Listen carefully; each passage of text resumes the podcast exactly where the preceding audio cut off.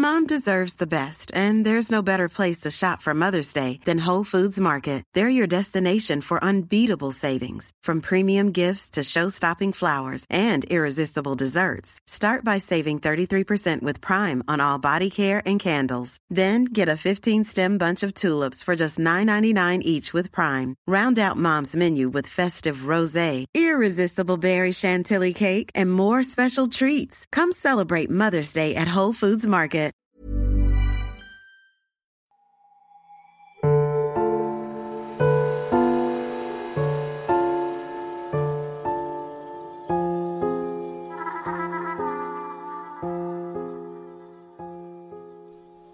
Welcome back to the Mind Poppers podcast with your host, Adam O'Reilly. You're getting this episode of the Mind Poppers podcast a little later than usual. Um, and you know what? I'm just going, I'm going through it. I'm going through it right now. You know, I just feel like for the whole weekend, I've been having like an existential crisis.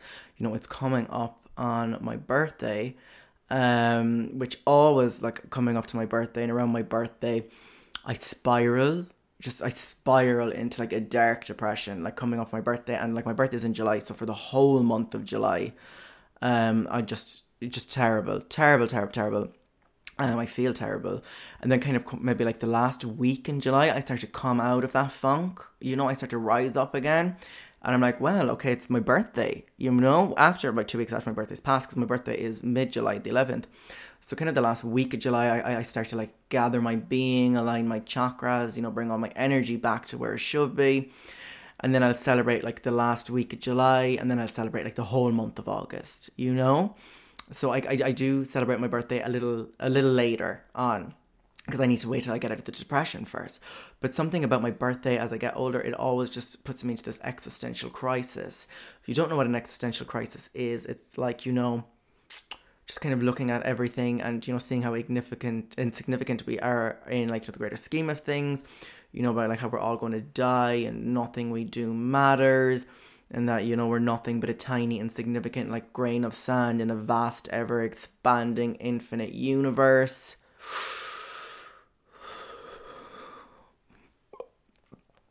But i'm fine. I am fine um, something I always like like to remind myself around my birthdays as well, and let this be like your first mind popper of the episode. That time is a man-made construct. Time, as we know it, is a man-made construct.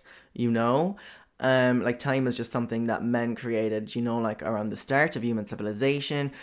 Um, just really to help us navigate the world, you know, create calendars, like explain the days, and blah blah blah, help us to organize.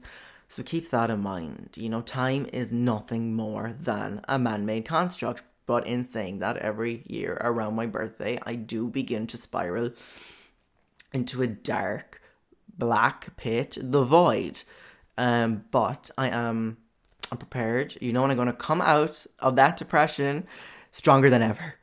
Um, but as well as just like around the time of your birthday, like I mean, I'm sure this is the same for everybody. Like unless you're living like perfect life, if so, good for you, you bitch. But the thing is, you know, you, always sit and uh, like reflect on your birthday, and you're like, okay, is this where I thought I'd be in my life? Am I doing what makes me happy in my life? Is my career what I wanted to be? Is my education where I want it to be? Is my love life where I thought it would be? You know. So you do ask yourself all of these questions coming up into your birthday. And I, I'm just not here for it. I, I don't do birthdays. I don't really celebrate my birthday.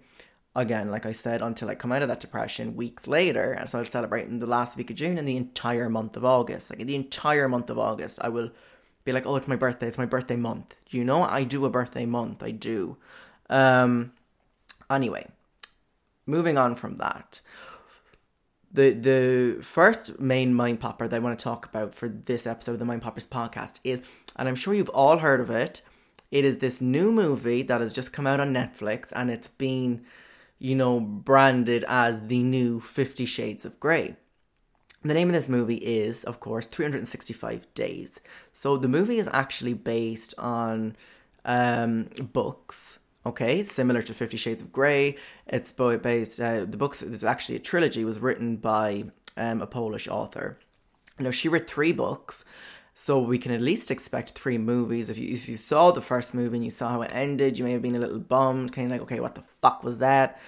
But there will be at least two other films, 100%, because this was such a, it was a hit, you know, had everybody talking, it was a hit, and it was very controversial, so you can be guaranteed that there is going to be another two coming out, or they might do the whole, like, um, thing they did with Twilight and, um, Twilight, and I think they did they do it with the with the Fifty Shades thing as well, where they split the last book, like the last movie, into two movies. So we might even get something like that. Um, and the thing about these movies, like the Fifty Shades of Grey, and then now this new film, Three Hundred and Sixty Five Days, um, like they do have like a real strong correlation with Twilight, don't they? They have like this kind of domineering mysterious, you know, potentially dangerous, you know, male character male protagonist, and then on the flip, they have this female protagonist who is deemed to be, I guess, weaker or almost like a lamb going to the wolves, um, and is this kind of whole power play, um, this kind of whole dom dom sub relationship, um, and look, I won't lie, it rocks my world. It gets my juices flowing. It's just the, ty- the type of dirty movie that I'm into. You know, because I am a fan of smut. You know, I do like the nastier things. But this this whole power play of the dom and the sub is something that really appeals to me sexually, and I think speaks to me. So, it's some kind of like traumatic thing, you know, within me as well. Like something that I would like. That's something that I want to recreate, you know, to get over some past trauma or whatever. Um, but yeah, so 365 days. Okay, so I, I, I won't spoil it for you, but I, I'll give you kind of a what is it about. So if you haven't seen it, I would advise that you do watch it. Okay, because what else are you doing? I would advise that you watch it. There's a lot of shit on Netflix. There's no point. There's no reason why you can't get into this. Um, basically, what happens is there is this uh, female protagonist called Laura. Uh, she is from Warsaw in Poland, and then we have the male protagonist who's called um, Massimo. Uh, he's Italian from Sicily. Um, so basically, um, Massimo is like the head of like an Italian mafia. Um, he's the head of Italian mafia. He's a very powerful man. He's very dangerous. He's inherited the kind of, I guess, being the boss from his father, who's passed, who was murdered. So now Massimo finds himself, you know, running this big um, drug criminal enterprise and finds himself at the forefront of that and in charge. So, you know, he has killed people. He's a very, very dangerous man. He has people waiting on him hand and foot. So, you know, he's used to getting what he wants when he wants, no questions asked. Asked. So I guess somewhere, you know, in his life, before we really, you know, get at least get to see in the film, I don't know if they explore it more in the books, but he has been obsessed with this girl Laura, who is from Warsaw, Poland, and I think she actually he actually saw her one day, just like through binoculars. She was like walking along the beach. They weren't together. They had no interaction. It was the same day his father got killed. And I guess he always clung on to the picture of her, the memory of her, like who was this, you know, like beautiful maiden walking down the beach or whatever. So I guess he kind of gets kind of like an obsession with her, and like in his like mansions in Italy, in um, in Sicily, he has these this big, beautiful, like Mediterranean type mansion slash villa. It's absolutely stunning. But he has portraits of this girl Laura hanging up all over the all over the mansion. Even though he's never met her before, never spoken to her, she of course has no idea that this this mafia boss, this creep, has like big portraits of her around the house. You know, it's not like she posed for the pictures or anything. They were just gotten, I don't know whether from her social media or he had like photographers like follow her or what have you. So she's no idea that this big mafia boss is obsessed with him. And look, let me preface this. The mafia boss, Massimo, is fine. He is absolutely fine. Um, you know, he looks like the this, you know, tall, dark, handsome, you know, Italian mafia boss. Absolutely. You can't fault him. An absolutely beautiful person, at least physically. Similarly, Laura, this kind of girl from Warsaw, you know, she is, um, I guess, a little shy and she's obviously quiet. She's like playing the lamb to his wolf, but she also has that kind of a little, she got a little bit of sass, a little bit of a, a backbone, you know, like we see um, with your one in Fifty Shades of Grey, and similarly, like we see with Bella in Twilight. So we're seeing a lot of common things throughout. And like you know, like I said many, many times, this whole like Twilight setup of again, and we're even kind of even seeing this whole like Twilight setup in the whole like in this normal people thing, you know, on RTE of like this domineering guy and the this bashful girl, you know, that kind of a thing. Like we see this trope, it's being used and used and used. And like I said, nothing gets me hornier than Twilight. Twilight got me so horny as a kid. Like I read the books like three times over. Nothing used to get me hornier than Twilight. Um, it's that power play, you know, and then throwing fucking vampires and werewolves all over it. All fucking over it. Nothing got me hornier than Twilight when I was younger. I actually used to have a big Twilight poster in my bedroom, like one of those big ones that they'd have at the cinema, and it was like um, Bella in the middle, and then you had Jacob one side and Edward on the other. I had to take the poster down, you know. In the end, I did have to take the poster down. Anyway, back to 365 days. So, how the two of them actually meet, how Laura and Massimo actually end up meeting. She excuses herself, she needs to go to the bathroom. She's on holidays with her boyfriend and her friend and her friend's boyfriend. She's going to the bathroom and she bumps into this man. And all he says to her is like, Oh, are you lost, little girl? Okay and she walks away. Whatever. That's their first interaction. Next thing she knows, or what happens, is she wakes up. She wakes up and she is in this like big Sicilian Italian mansion. She doesn't know where she is. She's just after waking up. Um, you know, she looks beautiful, even though she was drugged with a sedative. He drugged her to bring her back to the mansion. So she wakes up in the mansion or whatever. He basically comes in and is like, Look, it's like this you have 365 days to fall in love with me. I'm going to keep you prisoner here for 365 days. And if you don't love me by the end of your 365 days, you're free to go. You are free to go. Of course, this doesn't go down well with her. She's freaking out. She's like, what the fuck is going on? By by the time lunchtime comes around, okay, like a day one of the kidnapping, she's already enjoying like the lifestyle. You know, she's getting weighed on hand and foot. Um, and as well, I mean, like, look, there is if you if you are, God forbid, ever going to be drugged and kidnapped, I mean, in the very least, wake up in a stunning Sicilian villa, a hundred percent. You know, I'm not condoning that, of course, but God, if it was to happen to me, you know, please God, let me wake up there and not in some like 80 year old's basement, you know? She's been kidnapped by this beautiful, tall Italian stallion, you know, who has placed her in this big mansion, big grounds. And of course, it's not long before they're fucking. You know, they're they're fucking in the shower, they're fucking in the bed, they're fucking on the yacht, they're fucking in the bathroom, they're fucking in the penthouse, they're fucking in the gardens, the grounds, they're fucking non-stop. And the the kind of fucking that you'll see in in 365 days, it's a lot more graphic, there's a lot more skin, than uh, Fifty Shades. You know, Fifty Shades like always was a slow burner, slow build up, or whatever.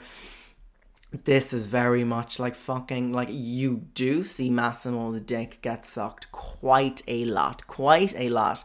The author was a big fan of dick sucking. I can only imagine because we do see the protagonist dick get sucked at least eight times throughout the film. But the whole controversy about the thing is, is first of all, people are like, okay, so basically he kidnapped this woman and is giving him, you know, 365 days to fall in love. And, and throughout the film, you know, he like he's constantly like grabbing her by the throat or the back of the neck and makes it clear he's like, you know, I can take this when I want it, you know? Saying at any time that he is free to rape her and you know there's nothing she can do about it. Um, of course she doesn't really react like how the rest of us would react. She's like like, stop, you know? Whereas, of course, if some, if we, God forbid, like if I woke up in like some old man's house up in like Derry, and he's like, you have 365 days to fall in love with me. Like, oh my God, you best believe, you best believe, like he's getting like a fork into the eye and I'm running, you know? Um, but again, different situation. Um, so obviously, as we would expect, the movie goes on and he starts to become more gentle and she starts to open up to the possibility of like, you know, could she fall in love with him or whatever. All the to- all while being threatened with being raped you know? And i guess this is why this movie has come out as quite problematic because people are saying right well like laura didn't never fell in love with massimo really. She's just like you know we're, we're watching a bitch with stockholm syndrome you know? With stockholm syndrome obviously is like you know when you're locked away or whatever and you're trapped and eventually you fall in love with your with your kidnapper with your abuser. So people are saying this is what we're seeing, you know, and I guess, of course, that's an absolutely valid point. I mean, obviously the movie wasn't made like the book wasn't written to be like some deep delve into like the human psyche you know this is smut you know we are seeing like a very dominant male you know having sex with you know this subservient woman and look, I, I won't lie, you know, as, as problematic as the movie is, it is also, it is very hot. It is hot. The sex scenes are, are a lot more aggressive, you know, which is right up my street. A lot more aggressive, a lot more forceful. Um, you see a lot more skin. There's, there's like hints of like, you're like squinting at the screen, being like, did I just see peen? You know, because you know you never get to see penis on TV. Uh, but there's like bits where because I mean like I said, this guy is getting his dick sucked twenty four seven. So there are little kind of times at the corner oh you were like, Oh my god, did I just did y'all I saw something. I saw something. Um you know we see like the shaft, the base of the shaft of his cock or what have you. So I mean, look, it, it is an alright movie. It is an alright movie. It is definitely problematic. Um, but like I said, the sex scenes are good. Now, this the sex, there's so much sex in this film, you know, like right where like there's dialogue and they should really be having an argument, they'll just start fucking, you know, they just start fucking knickers to the wind, fucking. Um, it's definitely not a film you want to watch with your parents. 100%. Like if you watch 50 Shades like with your mother and your father what have you, I would still would not watch 365 days with parents at all. It is just it's smart. It is filth. So if you do want to see some, you know, two very attractive people having sex for an hour and a half, you know, absolutely check it out. I, I, I like. I mean, am I going to watch the sequel? hundred percent. Am I going to read the book? No, no. It ain't that good. It ain't that good. But it is still quite hot. You know, there's one scene where Massimo um has Laura like he like pushes her onto his bed in the hotel room and like handcuffs her to like each post and then like cuffs her legs to the each bottom posts basically like and the amount she moves if she struggles there's like this pole by her feet that will widen and widen to make her legs go wider and wider. And I'm, I was like sitting there being like oh my god we're about to see this girl being raped like full on raped um, and I and I don't know how to feel about this. You know, like the fucking was hot, and now it's kind of like right. They, they ain't even like doing a black. They they like there's no room for interpretation. It was like this is going to be raped. Like this girl is going to get raped. Um, but in the end, then he doesn't rape her. He like lets her free, and I guess like we're all supposed to be like, oh my god, what a gentle giant, you know. like, oh my god, how sweet is he for not raping that woman? You know, how sweet is he for not forcing himself on that woman? You know, so this the standards for consent and for you know holding men to the standard, it's at a rock bottom. You know, like you're not gonna you're not going to watch this film and feel necessarily empowered, but if you are into that kind of dominant, submissive uh, relationship and sexual back and forth, this is your movie. This is your movie. Now, like I said, it is problematic, but whatever. Um, and you know what? The movie it has enough action. It has enough pretty things. You know, so you'll get by. I have to say, it is better than Fifty Shades of Grey. Absolutely better than Fifty Shades of Grey. You know, I do have to say, I was actually very surprised that this movie even got the green light. You know, in the age of the Me Too movement, you would have thought that this movie would have just you know, just being shot down, being like, no, we're not making this movie. This could potentially really backfire on us as a production company and like ruin our names as directors, writers, what have you. But the movie went ahead regardless. Uh, once you like, I know I might be explaining it fully, but once you guys see the movie for yourselves, you'll get what I mean. You get like this movie could have easily have been cancelled, but it doesn't look like it's going to be cancelled. It was a massive success. Everybody loved it. Everybody loved it for the smut and the dirt. Like you know, we weren't expecting um, like a Shawshank Redemption moment, you know? It's good for what it is. you know, 365 days, it speaks to a very toxic place of people, you know, sexually, people who who love to or you know who find themselves back constantly in that toxic relationship where you almost have like an an abusive love or be physically or emotionally that kind of toxic relationship if that appeals to you and I mean it is something that appeals to me don't get me wrong and I'm not like I'm not promoting it or condoning it I'm not saying go out and find that for yourself but look we all know that certain things like this speak to a certain trauma within ourselves you know that obviously trigger some horny hormones you know which it certainly did for me but continue on from that. I want to leave that in the past. I want, or when you guys watch it, get on to me. Tell me how you feel about it. But in continuing this narrative of this toxic uh, patriarchal moment, I want to tell you a story. You know what? Not even that. I want to retell a story. Okay? I have two stories to tell you. Stories that you will be absolutely familiar with ever since you were kids. But I want to look deeper into them. I want to expose some truth and I want to show you some facts that have been left out deliberately to mislead you. First mind popper, or sorry, the first story that I'm going to talk about, the next mind popper is the story of Lilith. Who the fuck is Lilith? I'm going to tell you, okay? So we're all familiar with the Christian story of creation, as documented in Genesis 1 and Genesis 2. Now, the issue here is okay, we're all familiar, of course, with the story of Adam and Eve, the Garden of Eden. They've been drilling it into us in Catholic Ireland, God, since, you know, by the time we could walk. But they left out some crucial details, okay? Details that I want to tell you now, and this is one of my favourite stories ever.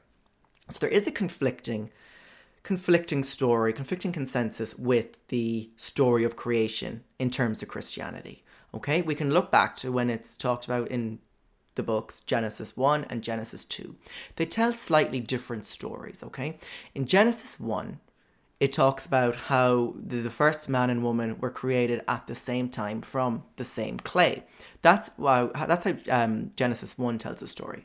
Genesis 2 tells a story, the story that we're all familiar with, of you know, God created Adam, and from Adam, you know, he took Adam's rib and created Eve.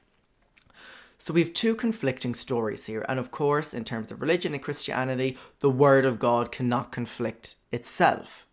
So people then would were the next logical step was okay, well then there's that this is not a, a, story, you know, of the same account. This is a story of two separate accounts, okay? Something that has been hidden from history because they didn't want you to know it. So let me tell you the real, in air quotations, story of creation.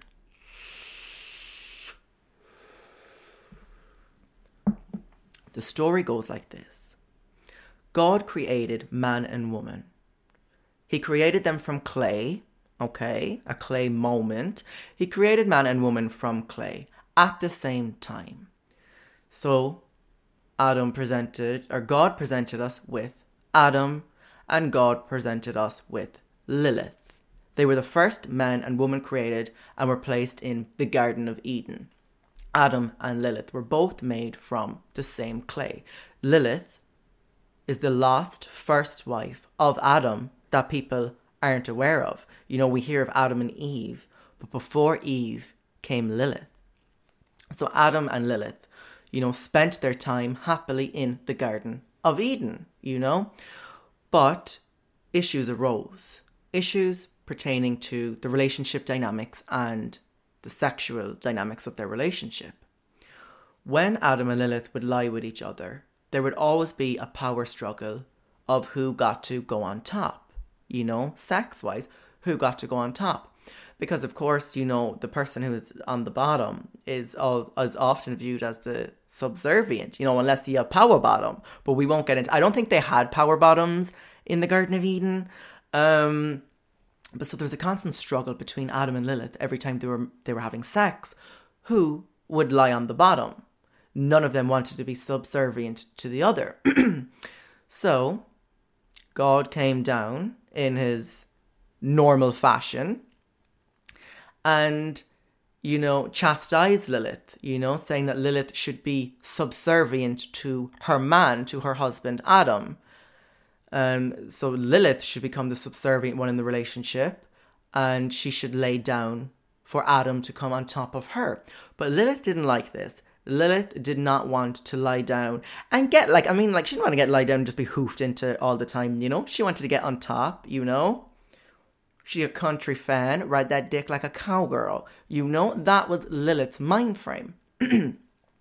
God wasn't happy with this. I guess from day dot, God was, you know, a misogynistic pig.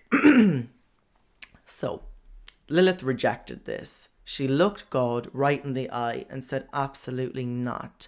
If I can't lie with Adam as my equal, I won't lie with Adam at all.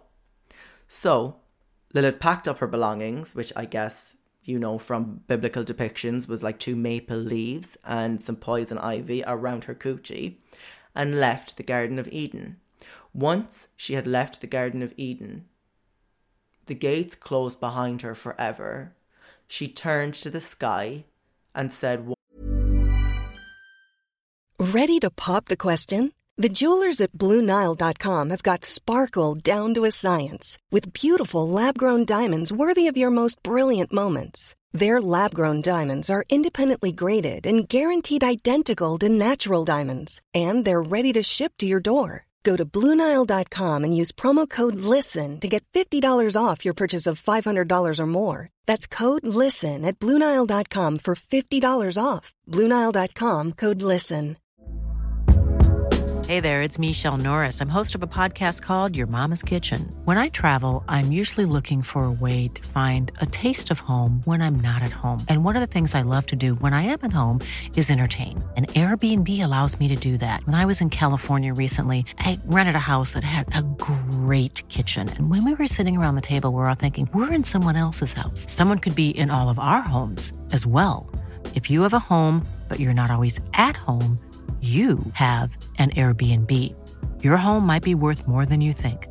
Find out how much at airbnb.com/slash host.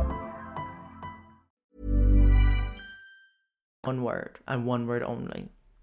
It was God's name, God's real name. You know, they don't tell us what it was. But this angered God so much that she would yell out his true name in defiance as she left the Garden of Eden behind her. God, in an absolute fume and tamping rage, sent three angels to go and get her. The power Lilith harnessed by taking control of her own body gave her extraordinary power in biblical times. Not only did Lilith walk away from being the the obedient wife of Adam, Lilith walked into becoming the first demon queen one of the most powerful witches to have ever lived. By leaving the Garden of Eden, she had gained more power than anyone thought possibly imagine, or anyone could possibly imagine. Lilith was now the most powerful woman in the world and a force to be reckoned with. The angels came down to Lilith and said that as a punishment for her, you know, denouncing God and her you know, refusing to bend the knee to Adam, that every day the angels would kill 100 of her children. Simply for just not bending the knee to Adam and wanting to be treated like an equal. Lilith said, Fine, you do what you have to do. But Lilith grew and grew in power. Her powers and her magic grew beyond what the angels could control for millennia and millennia after leaving the garden, Lilith had become known as the, the demon queen or the most powerful witch of all.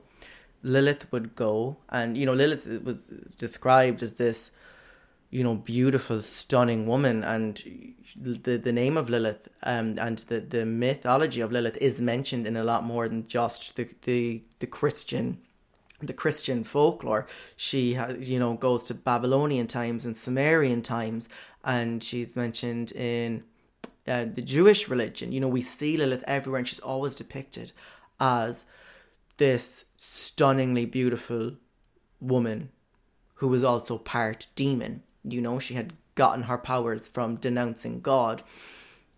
And she would go and she would take semen from men as they slept and impregnate herself so she could bear more and more demon children into the world. Um, Lilith used to kill men. She used to, because Lilith was often depicted as a succubus. So she would lure men in, you know, with her sexuality, with her body language, and have sex with them, you know, take their sperm and then kill them. And then kill them. So Lilith had become one of the most powerful beings known just by taking her own power. Um, of course, then, once Lilith had left the Garden of Eden and gone on to become the mother of demons, this powerful uh, witch, God came back to the Garden of Eden to Adam and was like, well, shit, what the hell we gonna do now? Because he didn't want Adam just wandering around the garden by himself. So God put Adam into a deep, deep sleep. While Adam was asleep, God, I guess, cut the bitch open um, and took a rib from Adam's chest and from that rib created Eve.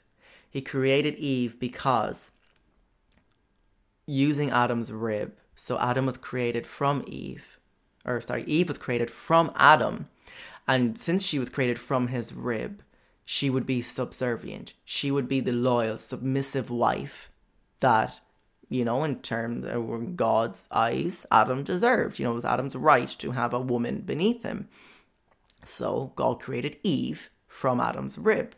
And that is why Eve was created from the rib and not clay. That's why we're familiar with the rib story, because this was done so that she would be, by her very being, the fiber of her being, being created from Adam, she would be subservient to him. And everything seemed all fine and dandy. You know, we know how the story goes. But some people say, as an one last act of revenge from Lilith, who by this time had become one of the most powerful demon queens in the world, returned to the garden, was so powerful that she was able to cloak herself from God's eyes in his very own house, and transformed herself into a snake. And she slithered around a tree where she knew Adam and Eve would lie and she saw Eve, you know, lying underneath Adam, subservient to him. And Lilith did not like it. She did not like seeing another woman being chastised by Adam and by God. So that is why Lilith turned herself into the snake with the apple and tempted Eve. So not only was she defying God again, but she had gone back and, as one final act of revenge, had freed another woman from being subservient to Adam. That is some big clit energy. That is some big clit energy. And you, the reason you wouldn't have heard the story before is because you have to remember when the Bible was created, you know, I mean, back then Christianity was essentially a cult. And yes, you can argue that all religions are cults, but what I'm saying back then, like in its very earliest days, you know, you had this text and you were telling people that this was, this text was the word of God. You know, this text was the word of God. So that came with an extremely, you know, a large amount of power. You know, whatever, I remember the book was written by man, you know, it wasn't written up no clouds, it was written by man. Um, so whatever you put in this book was going to be the word of God. And that came, you know, an extreme amount of power. And with power, of course, comes corruption.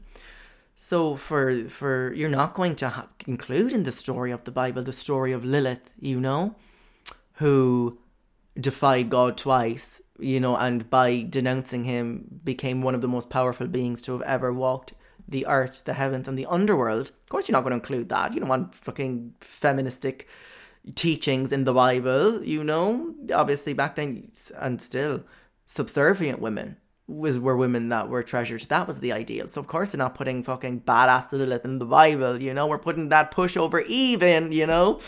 Um but that is why you don't hear the story of Lilith, because it's too powerful. too powerful. It was a moment. And that's why you won't hear about it because it offers too much hope. So, the teachings and the stories of Lilith have been burned, they've been they've been thrown away. It's not a story that they want you to know. And now interestingly enough, a lot of modern feministic groups will have adopted Lilith um, as kind of like a, a maiden, kind of like a figurehead. But a lot of um, modern practicing witches as well, and throughout the centuries, you know, will still, like covens today, will still call upon Lilith to their circle as their um, as their goddess, you know, because of the power that she she represents, especially the the power in the in the feminine that she represents. Which, you know what, it's just my favorite. It's the one Bible story I enjoy telling over and over again. I love that story. I love that story so much. And remember, if you are a spiritual person, you are a religious person, you know, check who you're praying to. Check who you're praying to.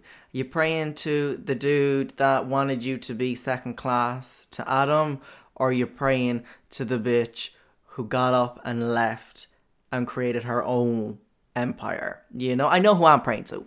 Um, but in keeping with that theme of stories that have been misconstrued through the ages, I want to tell you another story. Again, the next mind popper is the story of Medusa. I have always been drawn to Medusa. And we, we see Medusa all the time in pop culture. She appears in movies after movies. She's like the figurehead for Versace, you know, as Medusa.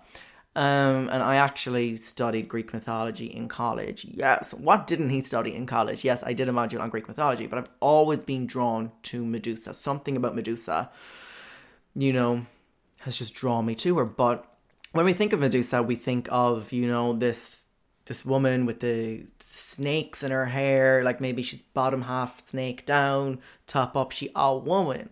Um and we obviously when when someone looks in her face, when a man looks in her face, he turns to stone. So we're you know we're always given this picture of of Medusa as some sort of beast, you know, as a monster, as, as a villain, as a figure of evil. You know what well, what she actually is is a gorgon.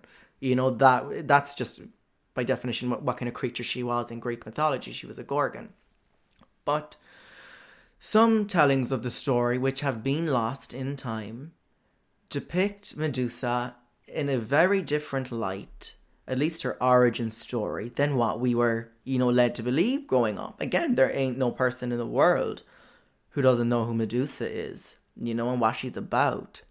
But there are few people, a lot less people, who know how she got there.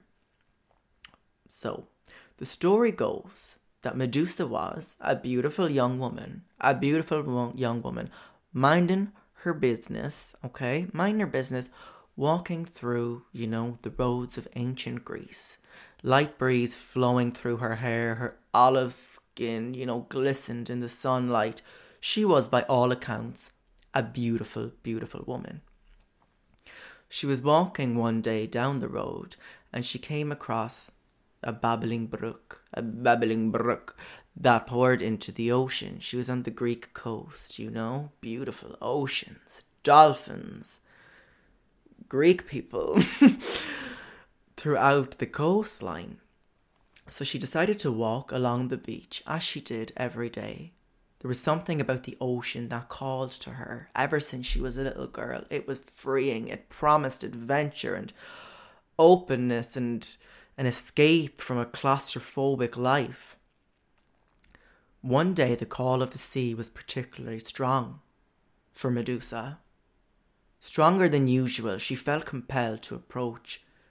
She walked and she was ankle deep in the water, and the ocean called to her, but it was more than how it normally called to her. It sounded like a man. She was startled. She had never felt this kind of connection to the water before. But from the water, something started to stir. Something started to rise.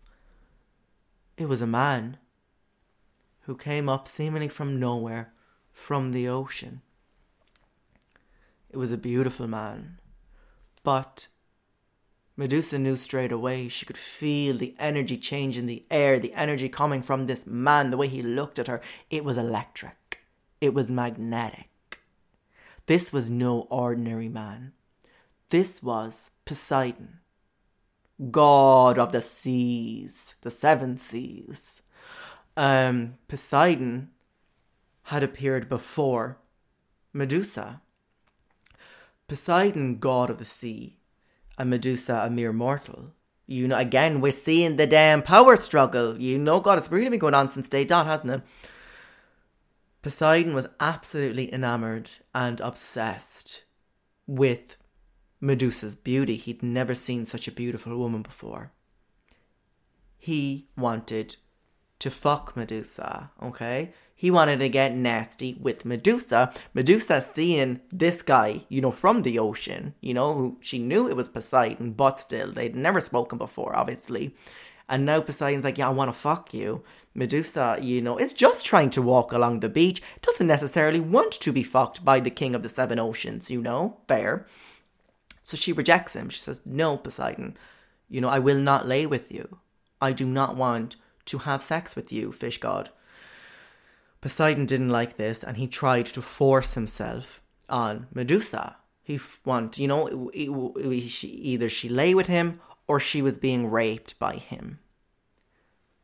Medusa managed to flee. She ran, she ran from the ocean, Poseidon hot on her tails. She could feel the water burning and splashing off the back, the nape of her neck. She ran and she ran through the town until eventually she thought she found a safe haven. It was the temple of Athena, goddess of war. She ran to the temple. Of course, I mean, she's being chased by Poseidon, king of the ocean. Who, where better to go than to the temple of Athena? You know, where people worshipped the goddess of war. Where better to go? So she ran into the temple of Athena in, in the hope of being protected. You know, that Poseidon, you know, maybe was afraid to enter the the temple of his sister Athena. Nevertheless, Poseidon walked up the marble staircase as Athena, or as, as Medusa kept running, but there was nowhere to go. She was in the temple now. And suddenly, she found herself in the temple with just Poseidon. Everyone else had gone. There was no one to hear her screams, her cries for help. Again, she refused the god of the ocean. No, no, no. Ain't gonna happen. Ain't gonna happen. He wasn't listening. He wasn't interested in consent. He was gonna fuck Medusa. Medusa was hot. He wanted to fuck Medusa.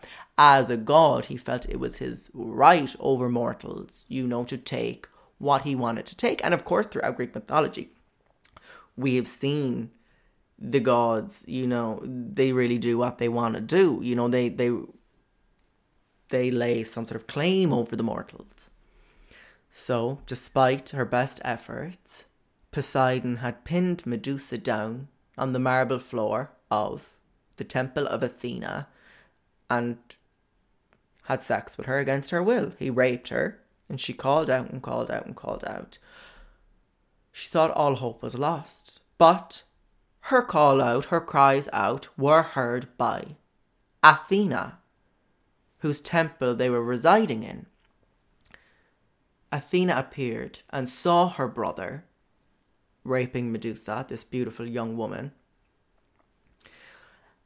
And Medusa thought, okay, I've, I've been saved. You know, the goddess of war, Athena, has has come and, you know, she protector of women you know, I, I'm safe, I'm going to be okay.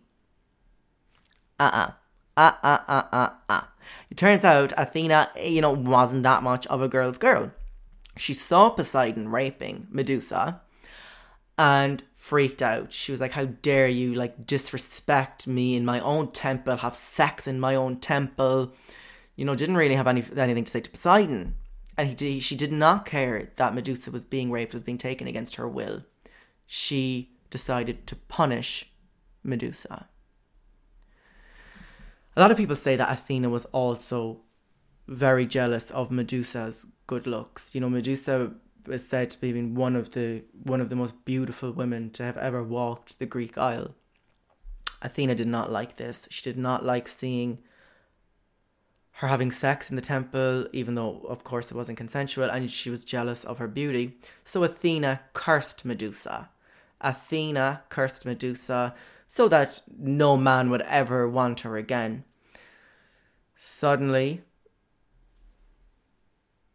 Medusa's legs started to join together, seal together, scales erupted from the waist down, scales erupted up her body, up her rib cage, covering her nipples. Kind of like a little bikini moment. Her beautiful long black hair had suddenly come alive with writhing, gnarling, nasty snakes. And from that moment forward, any man that would look into Medusa's eyes would turn to stone. Medusa, of course, fled. Her life had been changed forever. The, the goddess that she thought would be her protector, her savior, condemned her just as much as her brother Poseidon did. So, of course, Medusa ran and isolated herself and found an old temple and set up shop. You know, she was going to live out the rest of her days alone. Of course, people had heard the story of Medusa and what happened, and everyone wanted to lay claim to being the one to slay her. And many tried. Many went on big expeditions to her temple, you know, where Medusa in the wilderness and her wild temple resigned. Many men went to try and kill her, and many failed. Medusa's tomb or Medusa's temple was laden, laden with stone men who tried to kill her, but with one look into her eyes, her beautiful eyes, once the most beautiful eyes in the entire Greek Isle, had now been turning all these men into stone. Medusa was punished and punished and punished. The next time we hear of Medusa is when Perseus, another uh, character in Greek mythology, goes to find the temple of Medusa and wants to slay her. The reason for this, he wants to take her head and use that head um, as a weapon when he is to fight the Kraken later on in Greek mythology. So he goes and he finds her temple. The two battle it out. Of course, he isn't enamored by her, he's enamored by her beauty, but knows that her stare is deadly. Her stare is deadly. The two battle, and eventually Perseus does, you know, overcome Medusa in the fight and decapitates her, okay? Not a great time to be Medusa. Like, the girl can't catch a break. She can't catch a break. But nonetheless, Perseus decapitates her and takes her head back. As he leaves the temple, two offspring arise from Medusa's neck. Medusa had been carrying children, but when Athena cursed her, those children would never you know, come to be. She would never be able to give birth naturally. But once when she was once she was decapitated, the babies were able to come forth. So from Medusa's neck, after she had been slain, came Pegasus, the flying horse, and. Chrysaor became, went on to become like a, a Greek, you know, noble warrior. He was the, the guy with the golden sword. But a lot of people don't know that Medusa, you know, the lady with the snakes for hair was actually Pegasus's mom. Pegasus, of course, is the, the flying horse that we see in Hercules, that we see depicted throughout, you know, all of Greek mythology, the flying horse. Pegasus was Medusa's baby. But there you go. The story that we have been told about this woman who was a, a monster, a, a man eater, a, a killer, a, a demon, was a woman who was punished by the gods for being raped and for being beautiful, and then had to go on and live the rest of her life as a monster. Um, some recollections will say that Athena did go and get the head of Medusa and like place it like in a memorial, kind of like, you know, oh god, I'm sorry for what I've done, kind of a thing. Pegasus obviously went on to play a big part in Greek mythology and eventually like flew to the heavens and became a constellation and a servant of Zeus, what have you. Uh, what I will say about that is first of all, again, not a great day to be a woman, you know? Again, like we do see a lot of badass women depicted in folklore, but their journey throughout the years, you know, kind of becomes muddled up and kind of that we get more like a submissive energy. You know, that's the story that they want to share rather than the truth a lot of people today, again, a lot of people who practice witchcraft and Wicca uh, and modern paganism will turn to Medusa you know, will summon Medusa in their circles, will, will draw their power from Medusa, will send their prayers to Medusa, you know, especially uh, amongst female covens. Um, Lilith and Medusa play very prominent roles in the protection of women and female empowerment and what have you. What I will say though is, in terms of the Greek gods, like the Greek gods have always been very open in their appetite. The Greek gods' appetites have all, and, and the Romans, you know, they're virtually the same. The Greek gods have always been very human in their appetite. You know, the Greek gods were fallible. You know, they were interested in sex and war and power and desire. You know, that's always been the case. So at least we can at least we can respect the Greek gods in that regards because we, we like they never stated that they were perfect. The Greek gods were nasty, just as nasty as humans, if not more. So at least the Greeks were at least very honest about their own gods, you know. Whereas, of course, in Christianity we have like this one benevolent like love, this big ball of light, you know, which of course was not the case. It was a it was a facade.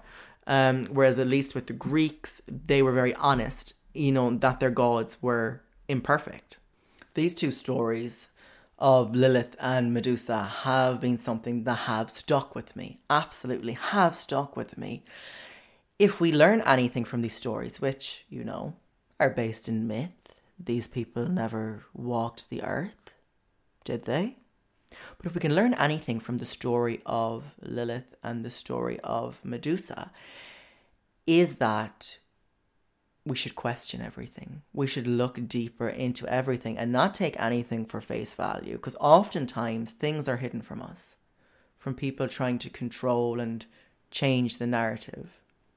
Oftentimes we are left in the dark and we are being showed a false reality.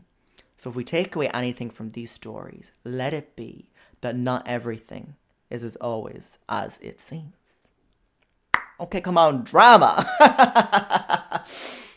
Now I was I actually had a, a, final mind popper planned for this episode, um, which is all about alien abduction and the the, the first um well known case, the the hill the case of the hills, Barney and Betty Hill, about their their story with abduction uh, abduction, and I even had some of their therapy tapes to play on this podcast. But I think we're going to hold off until next week. Next week we'll dive into the area of alien abduction, and it's scary. I will tell you right now, it is scary. Okay. In the meantime Stay woke.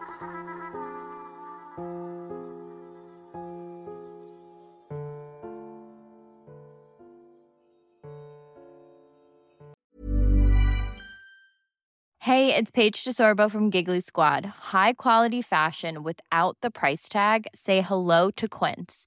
I'm snagging high end essentials like cozy cashmere sweaters, sleek leather jackets, fine jewelry, and so much more. With Quince being 50 to 80% less than similar brands.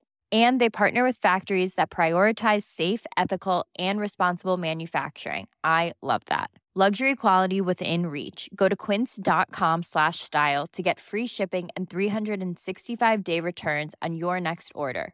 Quince.com slash style.